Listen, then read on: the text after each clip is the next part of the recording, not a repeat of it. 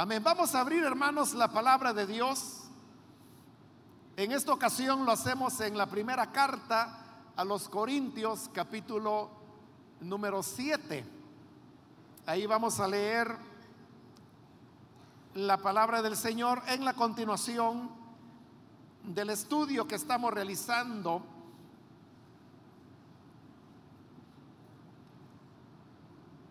en esta epístola. La palabra de Dios nos dice en Primera de Corintios capítulo 7, versículo 1 en adelante, paso ahora a los asuntos que me plantearon por escrito. Es mejor no tener relaciones sexuales, pero en vista de tanta inmoralidad, cada hombre debe tener su propia esposa y cada mujer su propio esposo. El hombre debe cumplir su deber conyugal con su esposa e igualmente la mujer con su esposo. La mujer ya no tiene derecho sobre su propio cuerpo sino su esposo. Tampoco el hombre tiene derecho sobre su propio cuerpo, sino su esposa. No se nieguen el uno al otro, a no ser de común acuerdo y solo por un tiempo para dedicarse a la oración. No tarden en volver a unirse nuevamente. De lo contrario, pueden caer en tentación de Satanás por falta de dominio propio. Ahora bien, esto lo digo como una concesión y no como una orden. En realidad, preferiría que todos fueran como yo. No obstante, cada uno tiene de Dios su propio don este posee uno, aquel otro. Amén. Hasta ahí vamos a dejar la lectura. Pueden tomar sus asientos, por favor.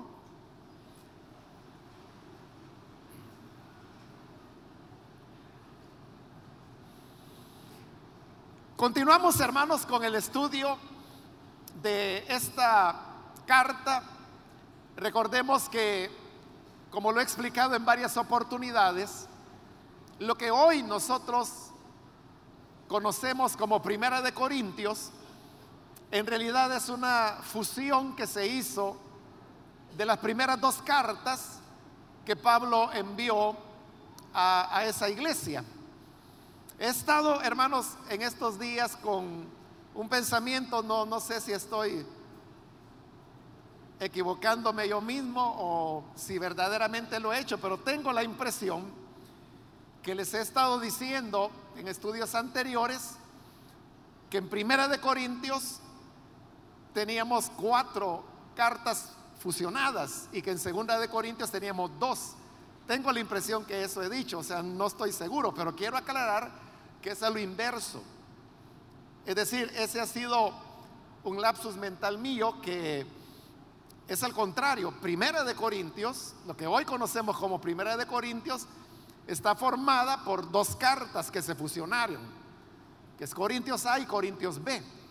Y es segunda de Corintios la que está hoy formada por cuatro cartas que también se fusionaron, que sería Corintios C, Corintios D, Corintios E y Corintios F.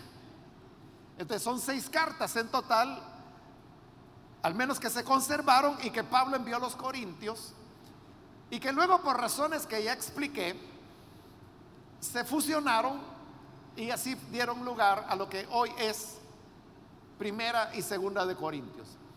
Hablando de primera de Corintios, que es en la cual nos encontramos, usted sabe que hemos estado pasando de Corintios B a Corintios A y hoy hemos vuelto a Corintios B. Corintios B que se llama así porque cronológicamente ese es el orden en que Pablo envió sus cartas. Primero, él envió su primera carta, que es Corintios A, a la cual los corintios le respondieron.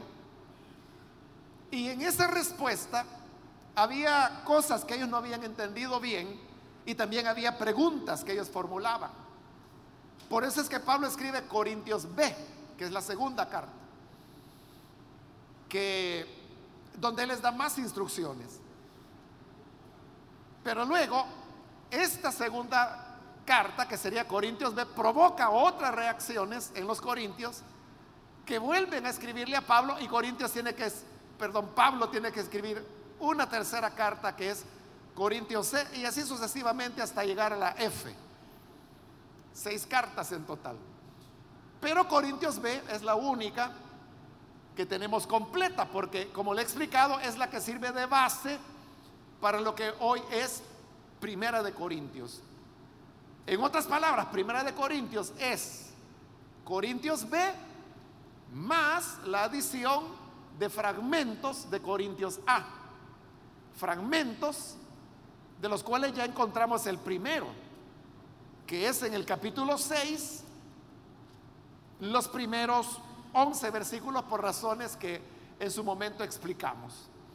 Pero a partir del versículo 12 del capítulo 6, Pablo vuelve, o sea, no Pablo, sino que los que compilaron las cartas, vuelven a Corintios B y nos vamos a mantener en Corintios B hasta terminar el capítulo 9, cuando van a insertar otro fragmento de Corintios A. Entonces, como estamos en Corintios B, significa que Pablo ya había enviado la primera carta, que fue Corintios A, y a esa primera carta los corintios respondieron y formularon algunas preguntas. Esas preguntas son las que Pablo va a responder ahora en este capítulo 7. Usted lo puede ver, el versículo 1 lo dice clarísimo.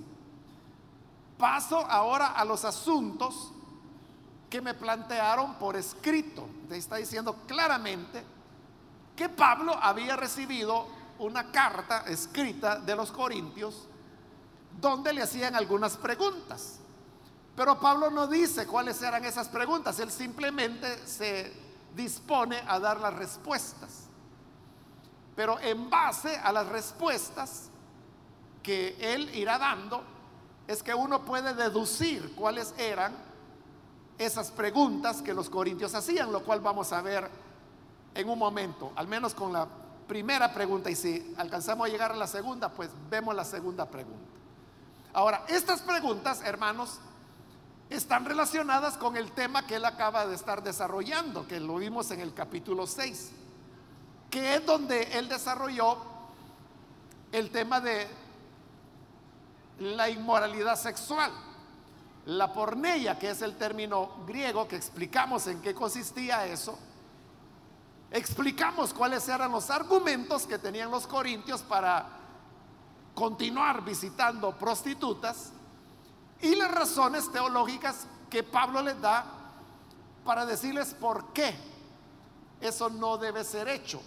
Pero eso había llevado a Pablo a desarrollar el tema de la sexualidad desde un punto de vista puramente fisiológico, porque ese era el planteamiento que los corintios hacían.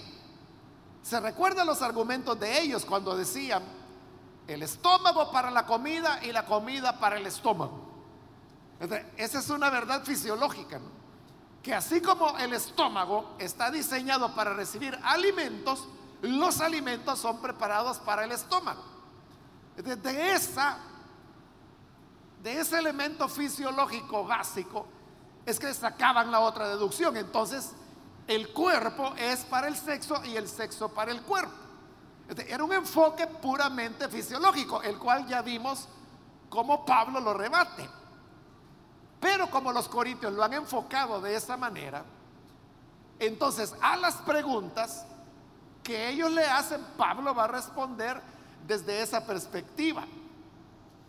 Por eso, hermanos, es que si bien es cierto que comúnmente se dice que Primera de Corintios 7 es un pasaje donde Pablo habla acerca del matrimonio.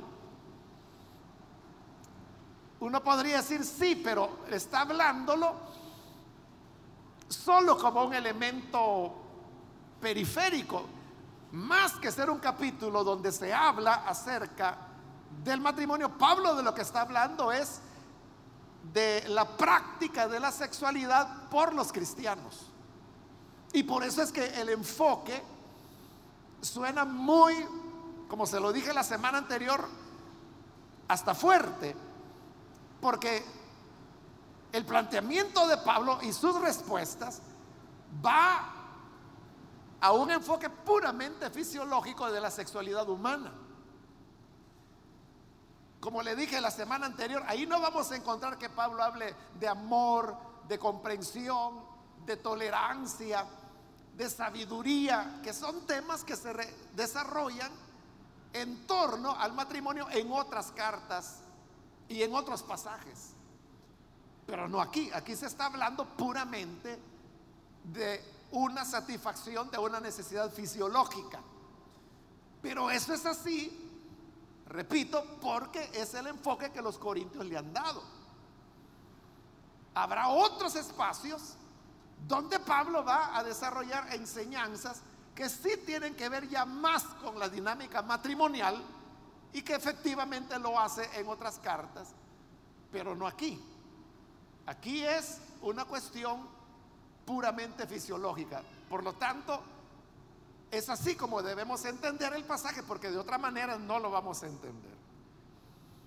Entonces, comenzamos en el versículo 1, donde nuevamente leo, paso ahora a los asuntos que me plantearon por escrito. Y entonces cita palabras que los corintios le habían dicho, y era esto, es mejor no tener relaciones sexuales. Si usted tiene la NBI, verá que esa frase, es mejor no tener relaciones sexuales, está colocado entre comillas. Y eso ayuda para uno entender que ese era lo que los corintios decían. Porque si usted considera que es Pablo el que está diciendo que es mejor no tener relaciones sexuales, ¿cómo es que inmediatamente después va a decir que sí hay que tenerlas? Te sería una contradicción, ¿no? Pero eso no es Pablo quien lo decía, eso él mismo está diciendo, son los temas de los cuales ustedes me escribieron. Entonces, de ahí podemos, hermanos, deducir cuál era la primera pregunta, que no era tanto pregunta, sino que era más bien una afirmación que los corintios hacían.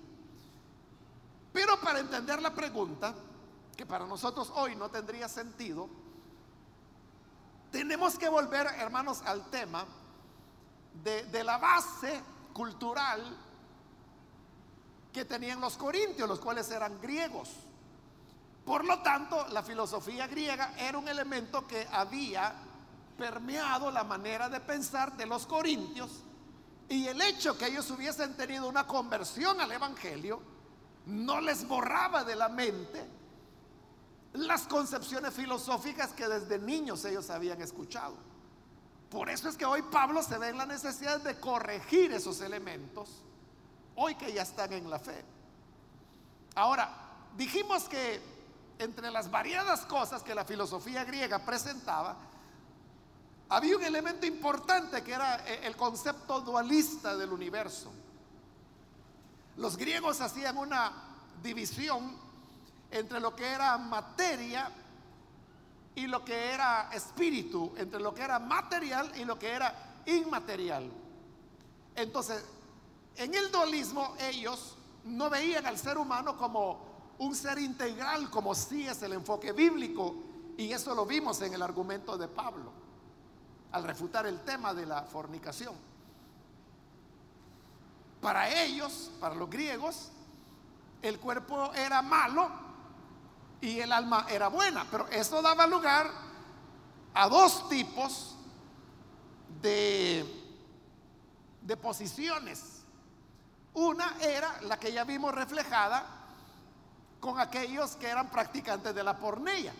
ellos decían como el cuerpo es malo y el cuerpo no tiene nada que ver con el alma, entonces no importa lo que haga yo con el cuerpo. Entonces se dedicaban a la pornea, es decir, a la inmoralidad sexual, visitando prostitutas, bajo la idea que eso no los contaminaba espiritualmente. Pero recuerde que Pablo va y rebate totalmente eso y dice, Cristo no solamente les ha salvado el alma, también ha comprado su cuerpo. Y su cuerpo, en primer lugar, son miembros del cuerpo de Cristo. Y segundo lugar, es templo del Espíritu Santo. De manera que el cuerpo no podía decirse, yo lo voy a dedicar a la pornella y no me afecta la espiritualidad. ¿Cómo va a ser? Decía que vas a unir los miembros de Cristo con una prostituta. Era obvio, ¿verdad? Que jamás debería ocurrir tal cosa. Pero esa era una actitud. La otra actitud, basada en ese dualismo filosófico, era la inversa. Aquellos que pensaban que porque el cuerpo no era importante, que entonces uno tenía que someter el cuerpo a duras disciplinas. Entonces, por ejemplo, ahí venía la filosofía estoica, por ejemplo. Los estoicos lo que pensaban era que no había que complacer al cuerpo. Y eran personas que eh, no se daban grandes banquetes, que normalmente se abstenían de relaciones sexuales. Por eso es que cuando una persona es así muy luchadora, que enfrenta dificultades, que a pesar de las duras cosas que le vengan a la vida, ahí está perseverando. Entonces, nosotros tenemos una expresión que decimos, soporta estoicamente soporta estoicamente. ¿Qué significa eso? Significaba que es una persona que podía vivir sin importar lo que su cuerpo tuviera que enfrentar. Probablemente, hermanos, cuando hablamos de la filosofía de los estoicos, quizás no nos dice mayor cosa si no tenemos un conocimiento de ello. Pero hay otras cosas que son un poco más populares, como por ejemplo los espartanos, o sea, es decir, los soldados espartanos, que son famosos porque eran guerreros, bueno, que desde niños comenzaban a, prepararse para la guerra. Y digo un, un poco más conocidos porque se han escrito historias, libros y películas acerca de los soldados espartanos. Entonces, todo comenzaba desde el nacimiento. Cuando un niño nacía, entonces los ancianos de los espartanos, que era una de las etnias que formaban a los griegos, examinaban al bebé. Si el bebé tenía algún tipo de defecto, entonces lo iban a abandonar, lo tiraban, lo dejaban abandonado, porque no servía para soldado. Es decir, toda la visión de ellos estaba enfocada en la guerra. Pero si el bebé estaba en buenas condiciones, entonces se lo entregaban a sus padres. Pero note, la decisión no la tomaban los padres, eran los ancianos. Es decir, que el niño inmediatamente nacía, le pertenecía al Estado. Y luego, cuando ya el niño apenas comenzaba sus primeros días, comenzaba a ser entrenado para la guerra, exponiéndolo al frío, exponiéndolo al calor, siendo bebés. Y una vez ya podían caminar, comenzaba ya el entrenamiento. O sea, desde que eran niños se les comenzaba a enseñar en el uso de la espada, en soportar el dolor. Es decir, los espartanos tenían dentro de su manera de ver el mundo mucho de la filosofía estoica, que tenían que ser aguantadores que si hacía frío no lo sentían, que si había nieve podían andar descalzos o desnudos en la nieve y no importaba. Cuando llegaban a la adolescencia llegaba la, el momento de la prueba. Y es que para que demostraran la valentía, los enviaban al bosque sin nada, solo con sus manos, algunas veces hasta desnudos, para que se fueran a enfrentar con leones, osos, la fiera que fuera, y entonces este adolescente tenía que derrotarlo como diera lugar y llevarlo ante los ancianos y eso lo calificaba para convertirse en un soldado espartano. Entonces eran hombres que nacían para la guerra y hay historias donde ellos se lucieron como guerreros. Pero esa vida de, aguantar, de aguantar hambre, frío, sed, calor, heridas, porque podían estar heridos y ellos tenían que seguir luchando. Podían sentir el más profundo dolor, pero ellos tenían que seguir luchando como que nada pasaba. Y llegaban a disciplinarse de una manera que lo lograban. Esa era la filosofía estoica. Y bajo esta filosofía se enseñaba que entonces al cuerpo había que someterlo a suplicios porque después de todo, pues era materia y no importaba. Y dentro de esas limitaciones y trato duro del cuerpo, estaba el tema de no tener relaciones sexuales. Entonces, la primera pregunta que le hacen a Pablo es esa, si los cristianos pueden casarse o no, pueden tener relaciones sexuales o no. Pero como le digo, más que una pregunta era una afirmación, porque Pablo está citando las palabras de ellos. Y los corintios lo que decían, al menos ese sector, los otros ya vimos que eran grandes inmorales sexuales, pero este otro sector de la iglesia eran los que decían, es mejor no tener relaciones sexuales. Hoy Pablo les va a responder. Y la respuesta de Pablo está en el versículo 2. Dice, pero en vista de tanta inmoralidad, cada hombre debe tener su propia esposa y cada mujer su propio esposo. Entonces, la filosofía, ese sustrato que tenían los corintios, un sector de ellos, que decía, entonces es mejor no casarse. Entonces Pablo decía, bueno, eso sería lo ideal, ¿verdad? Pero hay una realidad. Y la realidad, dice, es que si no se casan, entonces van a estar incurriendo en inmoralidades sexuales. Y como él ya demostró que la porneia o la prostitución no es un camino, entonces él dice que el mejor camino es que cada hombre tenga su esposa y que cada mujer tenga su esposo. Pero note las enseñanzas que Pablo hoy está estableciendo ahí. Porque decían, por razones filosóficas, es mejor no tener relaciones sexuales. Pero Pablo decía, bonito se oye, pero ¿quién lo va a hacer? Porque hay una realidad, dice él. Y es de que hay tanta inmoralidad. ¿Y por qué había inmoralidad? Era porque el impulso sexual es demasiado fuerte, demasiado poderoso. Y si no se le da una satisfacción adecuada, entonces provocará muchas inmoralidades sexuales. Entonces la primera lección que Pablo está dando es que la sexualidad es una fuerza poderosísima que el ser humano le cuesta controlarla si esta, este control va en el sentido, como decían los corintios, de no tener nunca relaciones sexuales.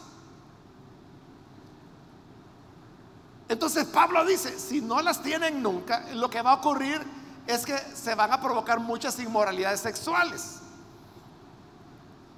Por eso es más conveniente, dice Pablo, que cada marido o cada hombre tenga su propia esposa Y cada mujer tenga su propio esposo. Te está reconociendo que el impulso sexual se encuentra tanto en hombres como en mujeres.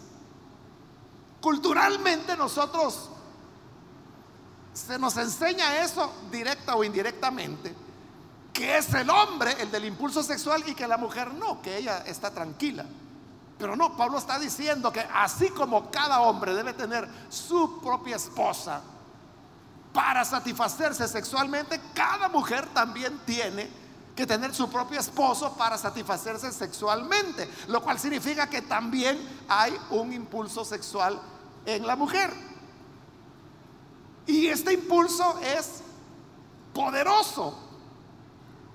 ¿Por qué razón? Porque es parte de la vida. Si no fuera así, hermanos, como creo que fue la semana anterior, hablábamos, por ejemplo, del tema del celibato que se da dentro de la Iglesia Católica. Los sacerdotes eh, pueden entrar, hermanos, en diferentes edades al sacerdocio, ¿no? Ellos tienen lo que se llama vocación adulta, creo, algo así creo que se llama. Y es aquellos que, ya siendo adultos, toman la decisión de convertirse en sacerdotes. Pero eso es como, es excepcional. Lo normal es que el que decide meterse a un seminario para convertirse en sacerdote es una decisión que toma entre los 10 y los 12 años. Esa es una edad cuando el niño todavía no ha llegado a la pubertad. Entonces, cuando él decide ingresar al sacerdocio y donde tendrá que hacer una promesa de conservarse célibe toda su vida, porque la idea es que ellos están casados con la iglesia y por lo tanto no tienen una esposa, lo cual ellos lo consideran por razones que le expliqué la vez anterior, cuando hablamos de Agustín, de las enseñanzas de Tomás de Aquino. Ellos lo consideran eso como un nivel de espiritualidad superior. El problema es que ellos llegan a la pubertad cuando ya están dentro del seminario. Y obviamente cuando ellos van creciendo, su sexualidad llega a la plena madurez. ¿Y qué es lo que ocurre? Que ellos ya hicieron una promesa de celibato para toda la vida. Y queda como resultado eso. Bueno, lo que hoy, hermanos, está saliendo a luz el tema de abusos sexuales en menores o casos pues de sacerdotes que tienen dos, tres mujeres, que tienen hijos, tienen hijas. En fin. Ahora, yo le hacía la aclaración la vez anterior que hay sacerdotes que tienen una auténtica vocación y que hicieron todo eso, que de niños se comprometieron a ser fieles a Dios, hicieron votos de celibato y que lo cumplen durante toda su vida. Llegan a viejitos y se mueren y cumplieron su promesa. O sea, eh, hay esos casos de vocaciones auténticas, o sea, pero hay otros que tal vez no es que no tengan la vocación, sino que lo que ocurre es lo que Pablo está diciendo ahí. Que si la cuestión fuera de no tener relaciones sexuales nunca, lo que va a ocurrir es que van a haber muchas inmoralidades la iglesia católica dice, nuestros sacerdotes no se casan. No, no, no se casan. Pero mire cuánta inmoralidad hay. Cuántos casos de pederastía hay. Cuántos niños abusados hay. O cuántos sacerdotes hay que tienen hijos con una o con otra mujer y que tienen que mantenerlos toda la vida. Y los mantienen así bajo una cuestión de, de silencio, porque ellos no pueden decir. Yo conozco a un pastor que, por ejemplo, él es hijo de una monja.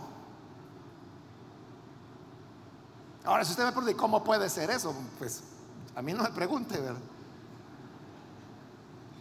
Pero él me lo ha dicho, sea así, platicando, él, me ha dicho, mire, él no conoce a su papá, no sabe quién es. Pero sí sabe que su mamá es una mujer que hoy ya está ancianita. Eso es lo que Pablo está diciendo. Que si el tema fuera ese, como Pablo va a decir, bueno, más adelante, ¿verdad? O sea, si alguien tuviera el don, está bien. El problema es de que normalmente no se tiene. Porque Dios nos creó así. Dios nos creó así. Entonces, en vista de esa realidad, Pablo responde y dice, miren, no, no es ese camino de decir, es mejor no tener relaciones sexuales. No, o sea, lo mejor dice es que cada hombre tenga su propia esposa y cada mujer su propio esposo. Ahora, ¿para qué la va a tener? La va a tener para poder satisfacer el impulso sexual que él tiene. Y ella, ¿para qué va a tener su propio esposo?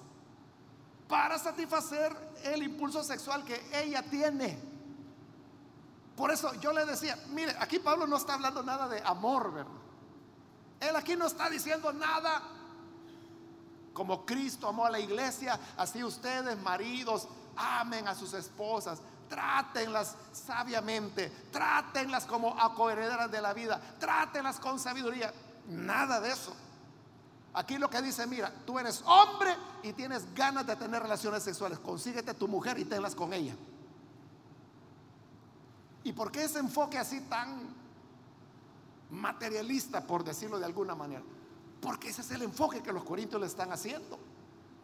En esa línea va el planteamiento y por lo tanto él dice, mire, búsquense a alguien con quien satisfacer su necesidad sexual. Y mujeres, búsquense un hombre. Cásense. Cada una tenga su esposo. Y que de esa manera la necesidad sexual, que no solamente es una necesidad fisiológica, tiene un elemento fisiológico, sin duda, pero también tiene elementos psicológicos. El sistema nervioso está muy implicado en ello. Es una necesidad del ser humano. Y por eso dice en el versículo 3, el hombre debe cumplir su deber conyugal con su esposa. E igualmente la mujer con su esposo. Cuando Pablo habla aquí del deber conyugal, se está refiriendo a lo que le está hablando. Y es que está diciendo, bueno, ¿para qué se casaron? Se casaron porque querían tener relaciones sexuales. Pues hoy ténganlas. Hoy ténganlas. Es que mira muchacha, este novio que tú tenías él no te escogió porque tu pelo brilla por las noches y porque tus ojos son como estrellas. A Él no le importa, Él lo que quiere es tener sexo contigo. Entonces, por eso se te escogió, por eso se casó contigo. Entonces, la mujer debe cumplir el deber conyugal con su esposo. Y de igual manera, el esposo con la esposa. Ella se casó porque eso deseaba deseaba tener relaciones sexuales. Probablemente la mujer, hay otro elemento más, y es que anhela ser madre porque lo ve como una realización, como una satisfacción. Claro, hay hombres que anhelan ser padres también, ¿verdad? Pero lo que digo es que es un anhelo más sentido en la mujer que en el hombre. Y uno puede decir que es por cuestiones culturales, está bien, pero el hecho es que es así. Entonces el hombre está obligado a cumplir el deber conyugar con su esposa y la esposa con el esposo. Versículo 4. La mujer ya no tiene derecho sobre su propio cuerpo, sino su esposo. Tampoco el hombre tiene derecho sobre su propio cuerpo, sino su esposa. Entonces vean lo que Pablo está diciendo. En el capítulo anterior él afirmó que aquellos que tienen relaciones sexuales, dijo él, llegan a ser un solo cuerpo. Y para eso él se basó en las palabras de Génesis, cuando el Señor estableció eso. Por esto dejará el hombre a su padre y a su madre, se unirá con su mujer y serán un solo cuerpo. Ahora ya casados, son un solo cuerpo. Y ahí es donde Pablo dice, el hombre ya no tiene libre decisión sobre su cuerpo. La decisión la tiene su esposa. Y la esposa no tiene libre decisión sobre su cuerpo. La tiene su esposo. ¿De qué quiere decir con esto Pablo? Que esta responsabilidad de la satisfacción sexual mutua es una obligación. Por eso es que Pablo lo ha llamado deber, deber conyugal. Y no puede un miembro de la pareja negarse al otro. Porque cuando ya se dan discusiones dentro del matrimonio por diferentes puntos de vista, por los roces de la vida, puede ser, por ejemplo, que él se molesta. Y cuando la esposa llega allí y lo llega a abrazar y le llega a decir, besame gordo. Entonces le voltea la cara, no. No quiere, la está castigando. Utiliza la necesidad sexual de ella como un castigo. Pero a veces puede ser la mujer. Entonces la mujer dice, no, yo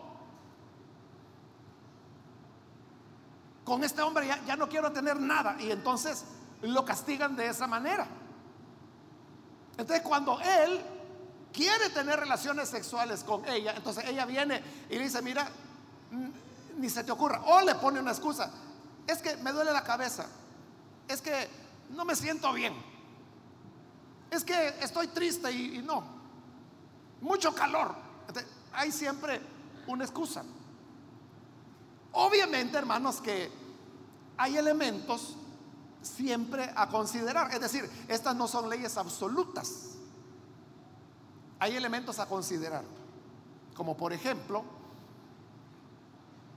cuando uno de los dos está indispuesto por salud. Entonces, quizás él está gripado y ella viene y lo busca, pero está gripado, él no está inventando. Es una realidad y le dice, mira, eh, no puedo, estoy muy congestionado, tengo un dolor de cabeza, no, no me siento bien. obviamente ahí es comprensible. O de igual manera, ¿verdad? Si es la esposa la que se siente indispuesta, quizás tiene una migraña o, alguna situación. Recuerde que el hombre ama con la médula, pero la mujer ama con el corazón. Entonces, la sexualidad femenina es diferente a la del hombre. La del hombre va más a lo fisiológico, la de la mujer no. Hay un elemento fisiológico en la mujer, indudablemente, pero hay otros factores en la mujer como el ambiente, la persona, eh, lo que ocurre antes de tener relaciones sexuales, o sea, todo eso es parte de lo que hace que una mujer tenga una relación sexual satisfactoria o no. Entonces, la mujer tiene que estar en sintonía. Pero a veces hay elementos que pueden ser preocupaciones, la salud de los hijos, o que la mamá se ha enfermado, o que no hemos pagado tal cosa. Eh, para el hombre eso no puede, pudiera no ser un problema y él tener una, un desempeño sexual como que si nada pasa. Pero a la mujer sí le afecta porque la mujer ama más con el corazón. Entonces, los elementos mentales, los pensamientos, el ambiente, el lugar, todo eso influye en la manera como ha sido el trato durante todo el día. Para el hombre la relación sexual comienza en el momento en que se acuesta en la cama al lado de ella, ahí comienza. Para la mujer la relación sexual comenzó ese día, pero por la mañana cuando se levantaron. que si él le dijo, buenos días, ¿qué tal dormiste? ¿Cómo estás? ¿Cómo lo trató durante el día? Si fue amable, si fue gentil, si fue cariñoso, si se interesó en las cosas de ella, si conversaron o no conversaron, si él tuvo algún gesto de amabilidad o no. O sea, todo eso va construyendo las condiciones para que la mujer se sienta más o menos inclinada a tener relaciones sexuales. Entonces, estos elementos, hermanos, son, reales, ¿no? Es así. Y por eso le digo, no puede ser una cosa como algunos lo hacen, ¿no? Que son tan impositivos en el sentido que dicen. Eh, la Biblia dice de que no tienes potestad sobre tu cuerpo. Dice que yo soy el dueño, yo tengo la autoridad sobre ti. Así que tenés que hacer lo que yo digo. O sea, no se trata de llegar a esa crueldad. Y pudiera ser lo inverso, ¿verdad? Que el pobre hombrecito está temblando del gran paludismo que tiene. Y la señora le dice, no, pero mira, la Biblia dice de que no tenés potestad sobre tu cuerpo, soy yo. Así que tu cuerpo es mío, así que ven para acá, tienes que hacer lo que yo digo. O sea, no se tiene que llegar a esos extremos. Pero el principio permanece. Y el principio es que el hombre debe cumplir su deber conyugal. La mujer no tiene derecho sobre su propio cuerpo, sino el marido. De igual manera, el hombre no tiene derecho sobre su propio cuerpo, sino su esposa. Ese es el principio. Y eso es lo que hay que respetar. Note, Pablo está colocando a hombre y a mujer en un mismo plano. Él no está diciendo, como el hombre es cabeza del hogar, entonces se va a hacer lo que el hombre diga, aunque la mujer esté que se le parte el alma. No. Los pone en igualdad absoluta. Porque dice, es el marido el que tiene derecho sobre el cuerpo de la mujer. Pero luego dice, la mujer es la que tiene el derecho sobre el cuerpo del marido. Están en igualdad. Es decir, que en el área sexual, hermanos, ahí no hay cabeza.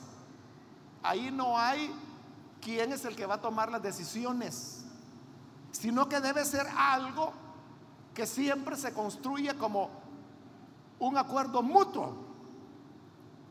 Versículo 5 dice, no se nieguen el uno al otro, a no ser de común acuerdo. Entonces, en primer lugar, Pablo dice, no se nieguen el uno al otro. Entonces, no puede el hombre castigar a la mujer y negarse a ella toda la vida o negarse sistemáticamente. Y de igual manera, no puede la mujer negarse a su marido y hacerlo de manera prolongada o de su propia iniciativa. Como lo digo, como una forma de castigarlo. Es que si no traes para la comida, no me vas a encontrar.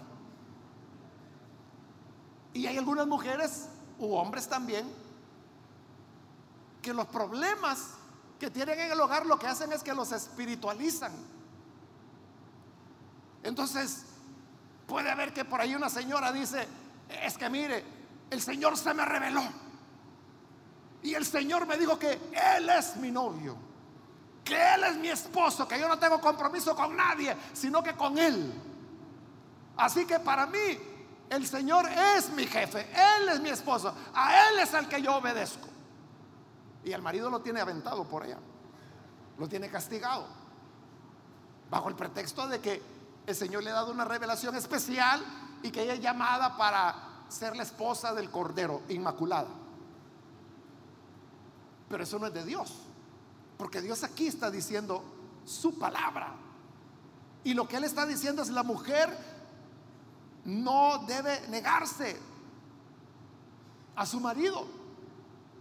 De igual manera, no, no puede hacerlo el hombre, que quizás no quiere hacer el esfuerzo de conversar con su esposa y buscar una solución a los problemas. Entonces dice, no, no, no, es que el Señor a mí fue el que me dio una visión. Y en esa visión yo vi que mi novia era la iglesia. Que yo estoy casado con la iglesia. Y es una excusa religiosa para evitar hacer lo que debe hacer. Entonces, el mandato del Señor es que no se deben negar el uno al otro. A menos, dice Pablo, que sea de común acuerdo. Es decir, que cuando se trata del tema de la sexualidad, toda decisión no puede ser tomada unilateralmente. Las decisiones deben ser tomadas por mutuo acuerdo. No puede el hombre imponerle a la mujer lo que él quiere hacer y de igual manera la mujer no puede imponerle al hombre lo que ella desea. Todo debe ser por común acuerdo. Es que no hay otra manera, hermanos, en que las cosas puedan funcionar sino conversando y poniéndose de acuerdo. Comenzando por un hecho básico que usted lo va a entender muy fácil. Todos los seres humanos tenemos necesidades fisiológicas, pero cada ser humano somos diferentes. Una necesidad fisiológica primaria que tenemos es la alimentación. Pero usted sabe que hay personas que para alimentarse, hermano,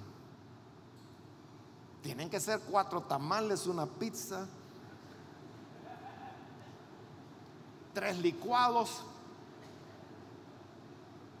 y que quiere que le traigan de arriba de unos 10 tacos más. es gente, hermano, que está cumpliendo su necesidad fisiológica de alimentarse, pero lo que pasa es que es tremendo para comer. Y hay otras personas, hermanos, que, porque todos comemos, ¿verdad? Pero hay otras personas que una zanahorita y de esas chiquitas, una tajadita de tomate y una hojita de lechuga. Y todavía están contemplándola ahí antes de comer. Y, y comen y todavía dejaron un poco. Pero eso es suficiente para ellos. Esta necesidad fisiológica primaria de la alimentación, usted puede ver que cada persona la satisface de manera diferente. O sea, para alguien pensar en comerse 20 pupusas, no, ¿verdad? No quiere enfermarse. Pero para otro, eso hermano es la entradita.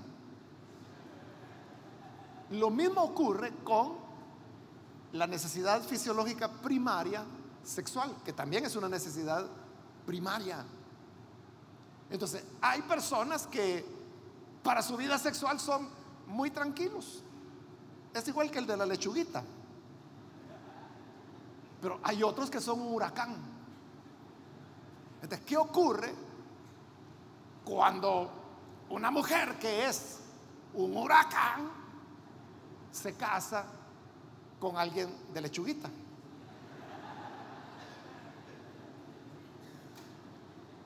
Si lo ponemos en términos de tiempo, van de por medio eh, bueno, la parte fisiológica, que es la de la que estamos hablando, pero también va de por medio temas como la edad, temas como la salud. Te puede hacer que una muchacha joven, en sus veintitantos años, saludable, atleta y todo eso, quiera tener relaciones sexuales cuatro veces por semana, por ejemplo. Y el hombre no, él quiere dos veces al mes. ¿Cómo se ponen de acuerdo? O sea, ella le puede decir, ah, no, no, acordate lo que la Biblia dice, acordate lo que el hermano dijo. Que no tenés que negarte. Sí, pero él de lechuguita, no le meta el pavo de una vez que lo va a enfermar. Pero de igual manera, él, él no le puede decir, mira, bajate, bajate, hombre. Tranquila tomate tu pasiflora. Tienen que llegar a un acuerdo. Ahí está, acuerdo. Entonces, eso es a lo que Pablo se refiere. todo debe ser por mutuo acuerdo. Todo hay que platicarlo. ella le puede decir, mira, esto de dos veces por mes a mí no me sustenta. Yo necesito más. Entonces viene él y le dice, pues a mí sí me sustenta. Pero puedo hacer un esfuerzo. Entonces llegan a un acuerdo, no va a ser lo que ella quiere cuatro veces por semana, pero tampoco va a ser dos veces por mes. Entonces, algún punto intermedio tienen que llegar a acordar. ¿Cuál? Ahí discutan ustedes, ahí platíquenlo.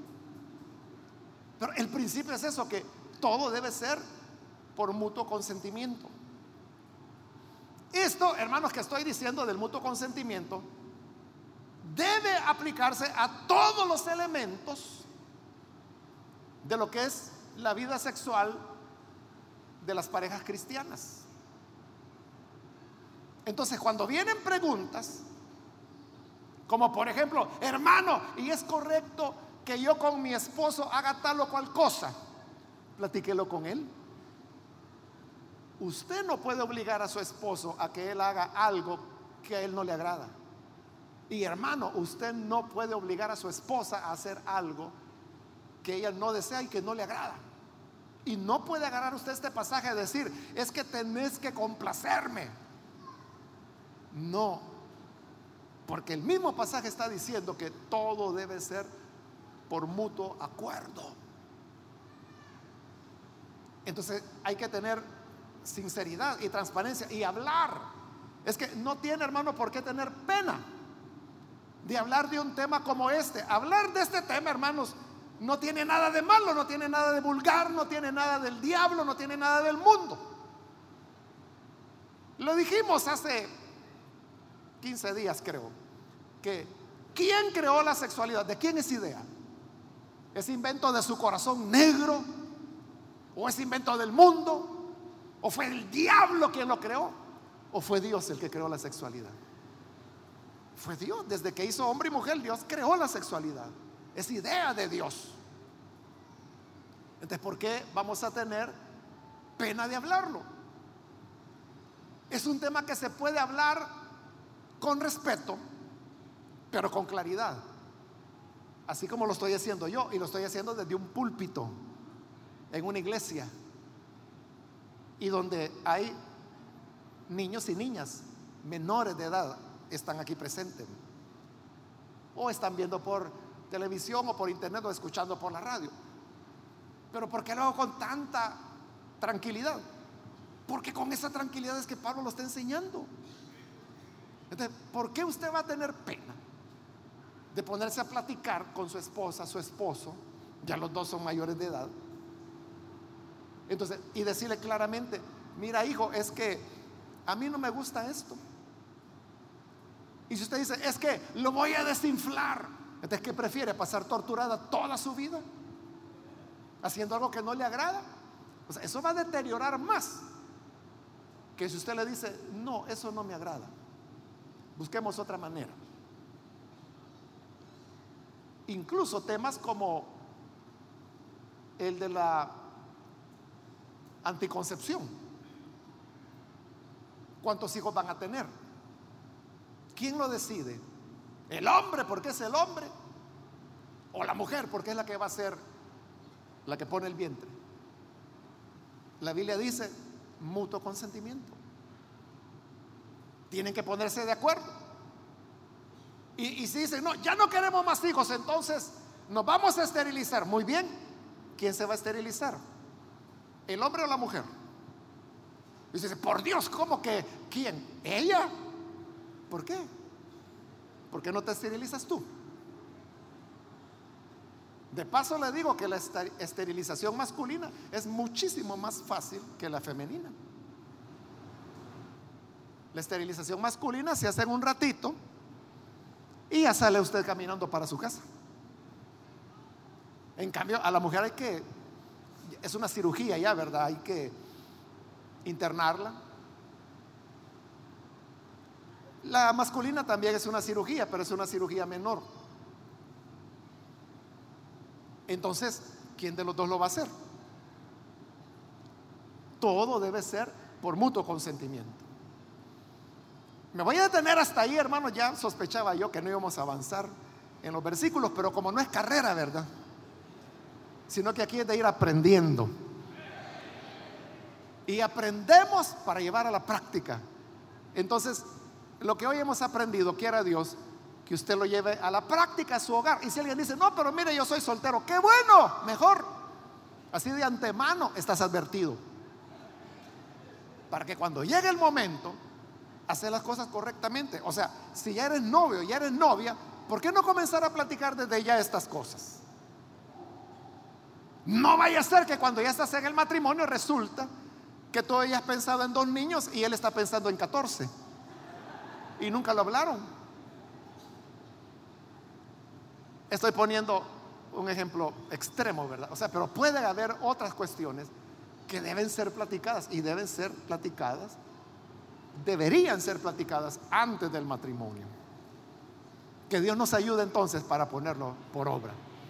Vamos a cerrar nuestros ojos y vamos a inclinar nuestro rostro.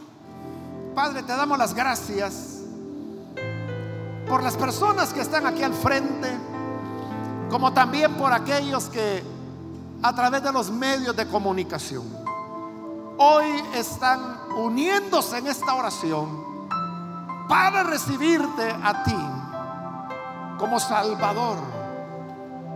Te pido, Padre, que puedas hacer una obra maravillosa, transformadora cambiándoles, transformándoles, regenerándoles, haciendo de ellos nuevas criaturas. Ayúdanos, Señor, a todos a poder regirnos por las palabras sabias que encontramos en las escrituras. Permítenos, Señor, ser respetuosos el uno del otro a no ser autoritarios ni exigentes, sino que en todas las cosas respetando la opinión del otro, de tal manera que seamos capaces de construir acuerdos y llegar